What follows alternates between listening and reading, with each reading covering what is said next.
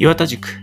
この番組は感染症を専門とする医師神戸大学病院感染症内科の岩田健太郎が一般の方から感染症のプロまで幅広く情報を発信していくものです。なお内容は所属先の見解ではありません。そして内容については収録日時点のものですのでその点ご了承ください。また番組の内容は一般的な知識を提供するもので個々の患者さんへの適用には十分にご注意ください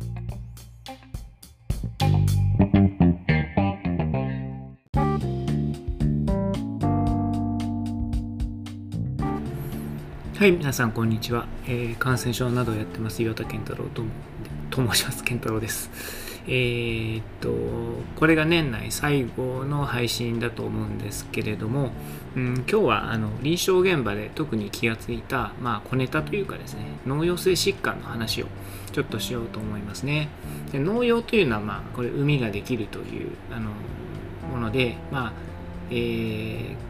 感染性微生物と白血球が戦ってその白血球の死骸が溜まって、まあ、海みたいになったものを、まあ、農用と呼んでいるわけですねちっちゃいもので言いますと、まあ、あの皮膚の脳下腫のようなちっちゃなものからあの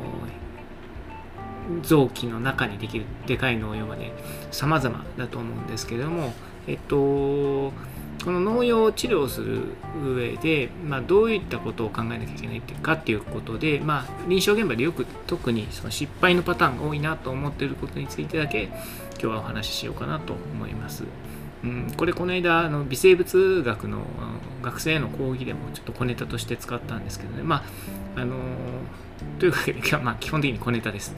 で、えーとまあ、例えば脳農用があるじゃないですか。頭の中に農用ができましたという時にですね。で、えっと、基本的にはその脳農用さどうやって治療しましょうかみたいな話にみんな飛びがちなんですけどあのうちの会心やってる人はご存知だと思うんですけどあのじゃあ次どうしましょうかと薬何使いましょう？検査何しましょう？どれの味しましょうかみたいな風に飛ぶとあの必ず僕に止められます、えー、うちの研修医たちは。で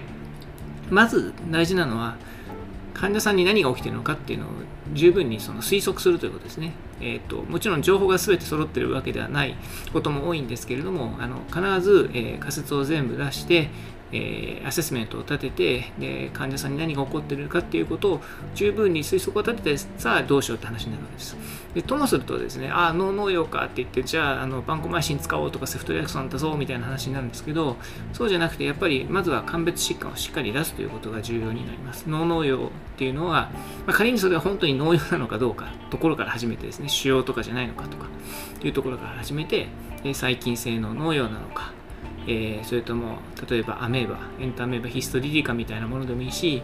コンタクトレンズからのアカンタメーバでもいいしそういった原虫性疾患、えー、クリプトコッカスとかアスペルギルスのような心筋性の感染症うんとかえー、あと例えば噴泉虫とかがですね、えー、二次的に頭に、えー、感染を起こしてないかとかですね、えー、あるいはエキノコッカスとかですね、えー、トキソプラズマみたいな全然違う病気を間違えてるだけなんじゃないかとか、えー、そういうふうにですね、まずいろんな鑑別をしっかり上げる、えー、結核はないのかとか、ノカルジアはないのかとかいうところを全部十分に吟味することが大事になります。そうすると、えーと、とりあえず抗生物質入れとけっていう話ではないよねっていうのがすぐ分かるわけですね。でまあ、仮に細菌性の脳農用だとしてもあやっぱりパソフィジオロジーとか感染経路をイメージするってすごく大事でしてこの感染経路をイメージするってすごく大事なんですねで例えばその口の中にまあ感染があって、えー、虫歯とかですね歯肉炎とかがあってで、えー、上顎動を伝って頭蓋底から上に上がっていったっていう、まあ、連続して出てきた脳のようであればこれはあの口腔内のその、えー、グラミオ性菌や嫌気性菌などの、まあ、混合感染だということが容易に推測できるわけです。そうすると、まあ、混合感染なので当然嫌気性菌のカバーは必要だし、えー、そうするとじゃあ頭に到達しやすいっていうことで抗菌薬何使おうかなって話になるわけですね。まあ、例えば、うん、そうですね、えー、ペニシリン系の抗菌薬とメトロニダゾールを使うっていうのも一つの手ですし、まあ、セフトリアクソンと何かあえー、もう一つ嫌気性菌をかわすものをかますでもいいと思いますね。で、プラス、えっ、ー、と、まあ、ドレナージをして、そこから見えてきたグラム染色とか、培養結果を加味した上でっていうことで、ただ、嫌気性菌生えにくいですから、その皮は外さないとで、これがですね、例えば、えー、そうですね、血流感染の慣れの果てとしての脳農用だということが判断された場合、例えば黄色ブドウ球菌の筋血症を起こしました、脳に飛んでいきました、農用を作りましたの場合は、これはカバーしなきゃいけないのは黄色ブドウ球菌だけということになりますので、うんまあ、セファゾリンは使えませんから、あの頭にはいきませんから、あまあ、バンコマイシン使うかセフトリアクションを使うかっていう二択問題になったりするわけ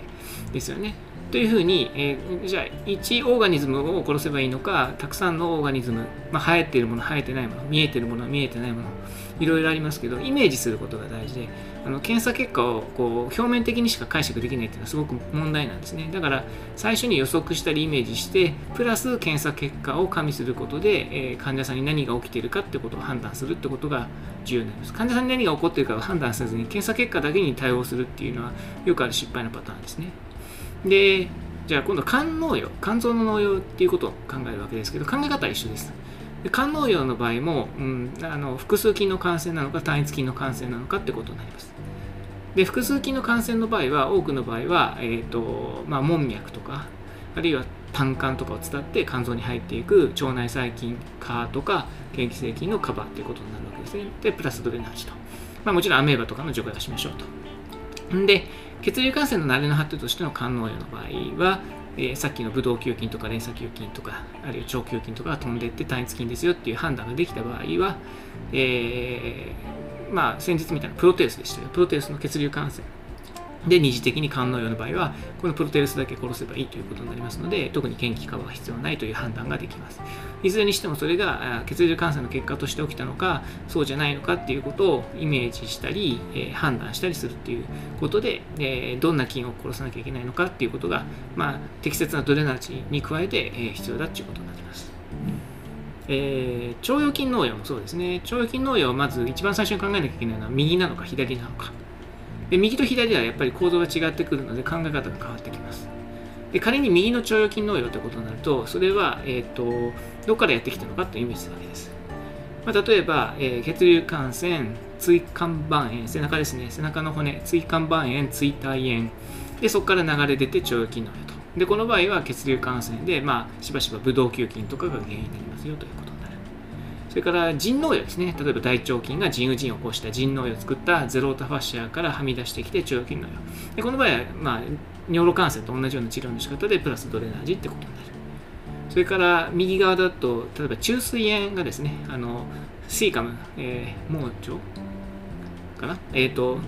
盲腸の下のアッペンディクス、中水が例えば幸福膜に破れていて、それで腸腰筋のを作ることがありますね。この場合は、まあえー、今後感染ということで、えー、中水炎の時と同じ、まあ、腸の菌をえー、混合感染を殺しつつっていうことになるし、まあ、場合によってはオペが必要になるかもしれないし、みたいなことになります。左側だとこのリスクはないんだけど、まあ、あの、稀に例えば形質の量とかで合併症としてそういうことが起きるかもしれない。でもまあ、一般的には左側ではそういうことはあまり想定しないということになる。やっぱ右か左かってすごく大事になりますね。ということで、あの、腸腰筋農用っていうものを一つ取ってみてもですね、その、えー、感染経路、パソジェネシスっていうのを十分イメージして、そしてそれを確認する検査をして、で、え治療戦略を立てるということが、まあ、重要になってくるわけですね。えー、農協なんかもそうですね。えーと、例えば肺炎の合併症としての農協、農協っていうのは胸膜空の海ということになりますので、まあ、胸水が海になったみたいなイメージでいいと思うんですけど、その場合はあの当然肺炎の原因となる菌を殺しに行くと、まあ、それが肺炎球菌であれ、あるいは誤嚥性肺炎の、まあ、嫌気性菌であれ、まあ、そういったあのターゲットとしている菌を殺すと。でこれが例えばそうですね、えーと、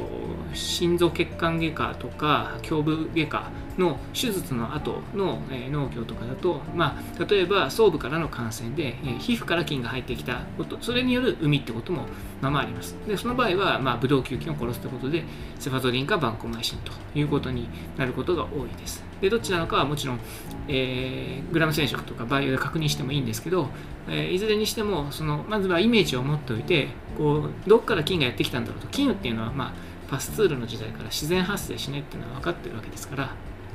その菌がどこからかはやってくると。じゃあどっからやってきたによって、えー、いくつの菌がやってきたのかどの菌がやってきたのかっていうのはまずイメージできます。イメージをした上で検査で確認すると。順番が逆な人が多いんですね。あの検査をして結果が返ってきてからどうしようみたいになることが多いので、そうじゃなくて検査をする前に全部イメージを出しておくと、先手先手が取りやすくなる。まあ、これもよく言うことですけど、あの患者さんの後ろから追っかけてはダメで、あの患者さんにこういうことが起きました、こういうことが起きました、こんな薬出しました、こんな検査しましたって言って、その結果を踏まえてさあどうしようって言って、こう患者さんの後ろから追っかける医者っていうのは、これはあの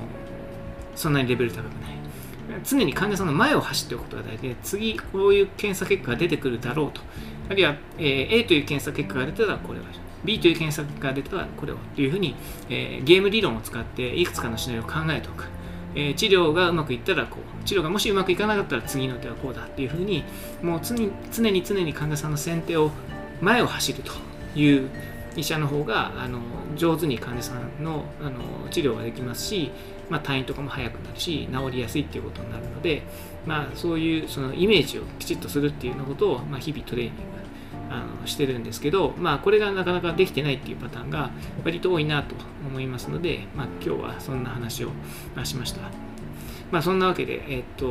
2022年の、えー、ポッドキャストもこれで、まあ、終わりっていうことになるわけですね。まあ、来年もあのいろんな話を、まあ、感染症は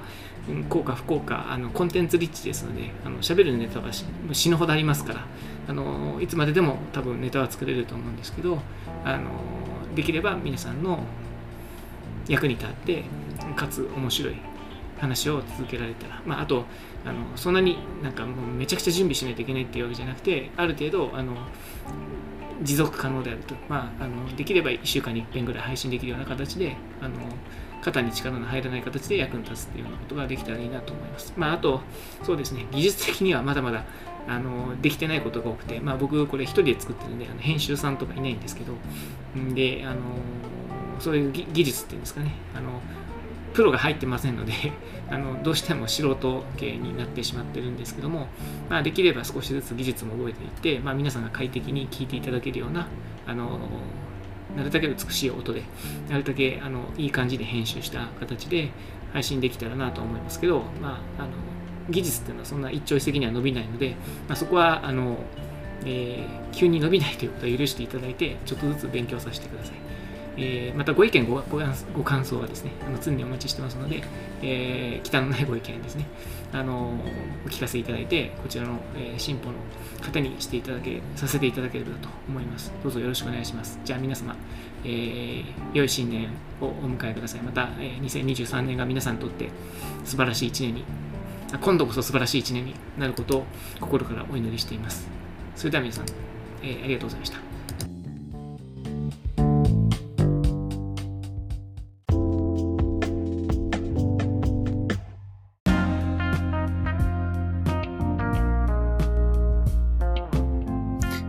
岩田塾ではお便りを募集しています。お便りは E メールまたは Twitter のハッシュタグ岩田塾でお願いします。メールアドレスはケンタロウ岩田1969アットマーク gmail.com です。